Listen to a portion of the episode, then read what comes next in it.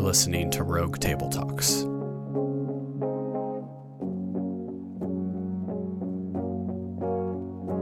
Here's Mike. And we are back. Actually, I am back. Uh, this is Mike. Chad is uh, still traveling uh, on vacation, and this is Rogue Table Talks number 114. I'm f- flying solo uh, today, so uh, if this is the first time uh, for you, you might want to, uh, you know, dial back to one of the previous ones when we're both talking at you to get a, a flavor of of what we're all about. and you might also want to listen to Rogue Table. Go to RogueTableTalks.com, and you can see some uh, other stuff there and some previous uh, uh, episodes, or visit our YouTube channel. Uh, you can search for Rogue Table Talks on YouTube, or subscribe wherever podcasts are found to Rogue Table Talks. Um, in this uh, probably slightly abbreviated vacation edition, uh, I'm just back from vacation and I wasn't able to knock one out last week as I maybe had hoped.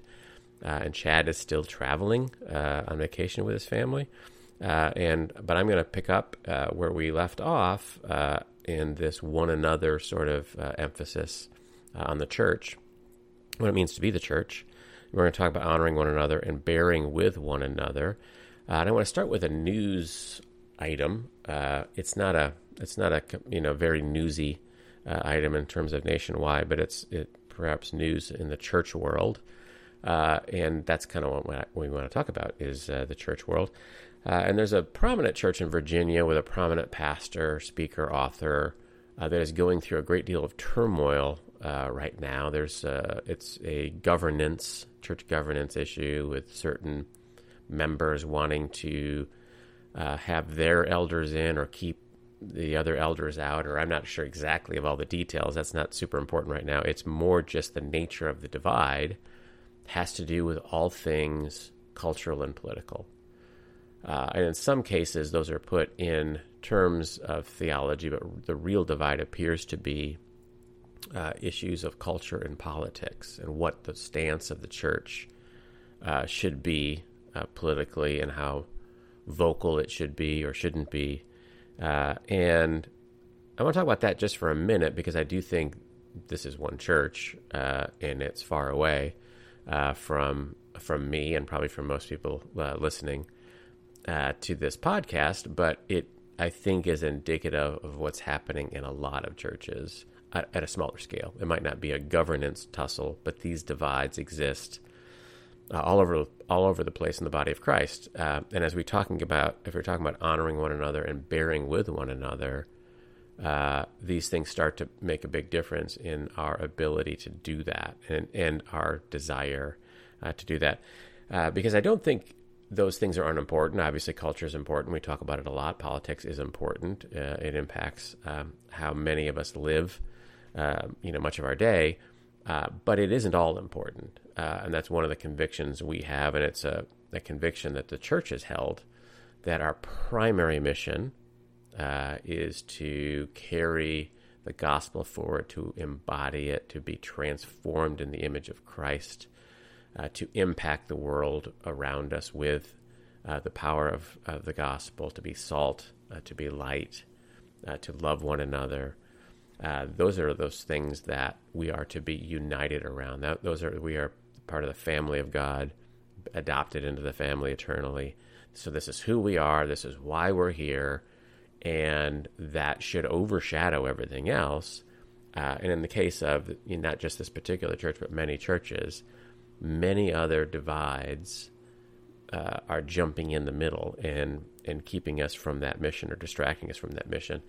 And I want to I want to start with uh, a passage from Romans real quick, uh, and it's Romans 12, uh, partly because Romans 12, 1 and 2 is pretty familiar and it's uh, often you know taught on and, and quoted, uh, dealing with just who we are and how we are to live. And after the 11 chapters of sort of explaining the gospel, uh, Paul says in Romans 12, verse 1 I appeal to you, therefore, brothers and sisters, by the mercies of God, to present your bodies as a living sacrifice, holy and acceptable to God, which is your spiritual worship. Do not be conformed to this world, but be transformed by the renewal of your mind, that by testing you may discern what is the will of God, what is good and acceptable and perfect. So we are to be living sacrifices. We are to present ourselves, crawl up on the altar, made holy and acceptable by Christ, uh, not being conformed, but being transformed in living out God's will. We think of this as individual instruction, and in some sense, of course, we, that's that's legitimate to think of it that way. But Paul is talking to the church; he's talking to the body, and that together we are to do these things as well. And that's made clear if you just go down to the next verse. For by the grace given to me, I say to everyone among you not to think of himself more highly than he ought to think, but to think with sober judgment, each according to the measure of faith that God has assigned. For as in one body we have many members, and the members do not all have the same function, so we, though many, are one body in Christ, and individually members of one another. Having gifts that differ according to the grace given to us, let us use them, if prophecy in proportion to our faith if service in our serving, the one who teaches in his teaching, the one who exhorts in his exhortation, the one who contrib- contributes in generosity, the one who leads with zeal, the one who does acts of mercy with cheerfulness. Then he continues, Let love be genuine, abhor what is evil, hold fast to what is good, love one another with brotherly affection, outdo one another in showing honor. And all of those things are, are of a piece. They all go together. That we are to live out our faith together with our brothers and sisters in Christ. We are to not think of ourselves more highly than we ought, to think with sober judgment, judgment to honor all the various parts of the, uh, of the body of Christ, and to accomplish the mission of God together, and to outdo one another in showing honor. And uh, I think you know, we, many of us have perhaps lost our way uh, because the one thing culturally that we don't do to the people on the other side of political and cultural divide is show honor to them. Uh, they, are, they we tend to put them in the enemy camp. They must be opposed. They must be defeated, uh, and that's when you say it like that. It seems obvious that we shouldn't be doing that, but it's very, very common, and uh, I think we can be losing our way, and we can uh, and churches can be can be losing their way uh, as well. And so that's a question that perhaps I should I would raise uh, for each of us is what does it mean uh, for us uh, to outdo one another in showing honor to one another? Uh, for those on the other end of a political divide, for those on the other end of the cultural divide, for those who have different views on vaccinations, for instance. Um, and as frustrated as we might be with one another, if we're within the body of Christ, how are we ought to, you know, how, how should we view uh, each other? And how do we honor one another?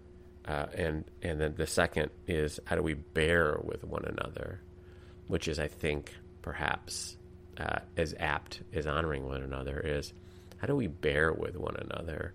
Because implied in there is the need is the need to bear with one another that we're going to have to not we're going to have to be in places where we're not necessarily celebrating the other person or their views but we're bearing with them uh, and we are bearing with one another in love. That's ephesians 4 uh, paul writes similarly. He says as a prisoner of the lord then i urge you to live a life worthy of the calling you have received. And that's a verse that I've thought of often as I've, you know, tried to grow in my faith and to uh, become more like Christ and to, you know, accomplish the mission that God has me for me and for us in the world is to live a life worthy of this calling, this high calling and this big story that we're in.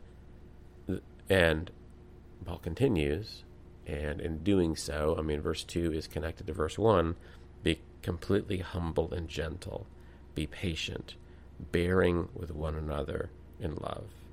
Make every effort to keep the unity of the Spirit through the bond of peace. There's one body and one Spirit, just as you were called to one hope when you were called, one Lord, one faith, one baptism, one God and Father of all, who is over all and through all and in all.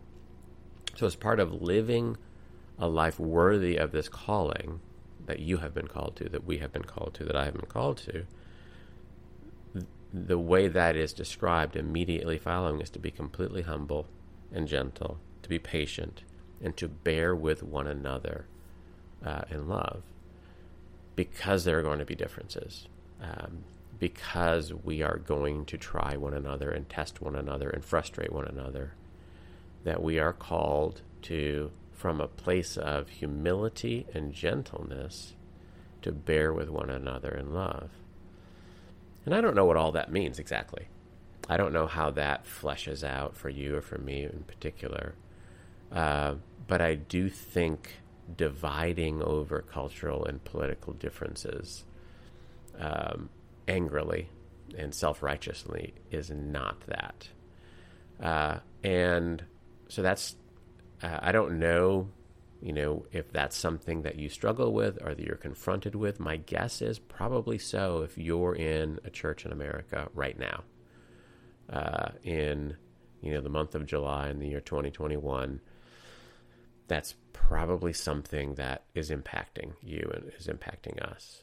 Uh, and so that's something that um, uh, just as we are, um, you know, coming to uh, the end of, of this this passage and the, the passage in Romans 12, that, you know, we are uh, challenged uh, to live differently, to be salt, to be light, to bear with one another, and to honor one another in the midst of all of these um, differences and divides. Uh, and if that's uh, if you feel like you've been separated from believers, from a group of believers, if you feel like you have you are estranged, then uh, this is these are these passages are ones that we probably need to wrestle with and struggle with, and rethink what it is we're about, why we're here, and how does the, the priority of the gospel and the mission and our identity uh, overshadow differences in culture and politics. Um, and so, I mean, I'm going to leave it there. It's sort of a challenging message for, I think, for all of us. And I don't exactly know how that works out for you individually, but I think it's more the stance and the place and the posture uh, that I think if we uh, are coming from a place of, of humility and gentleness and unity, if we're loving one another and bearing with one another, and we have keep in mind who we are and what we're about uh, in our calling to live a life worthy of the calling which, by which we have been called, I don't think we'll go too far wrong. And I do think it's a, a, a message that I think that's apt uh, for all of us. And we will need grace and peace uh, to carry that forward. And so that's my standard farewell, and I'll leave it uh, today with you as well. Grace and peace. Thanks for listening to Rogue Table Talks. Be sure you're subscribed to our podcast wherever you listen and on our YouTube channel. Just search Rogue Table Talks.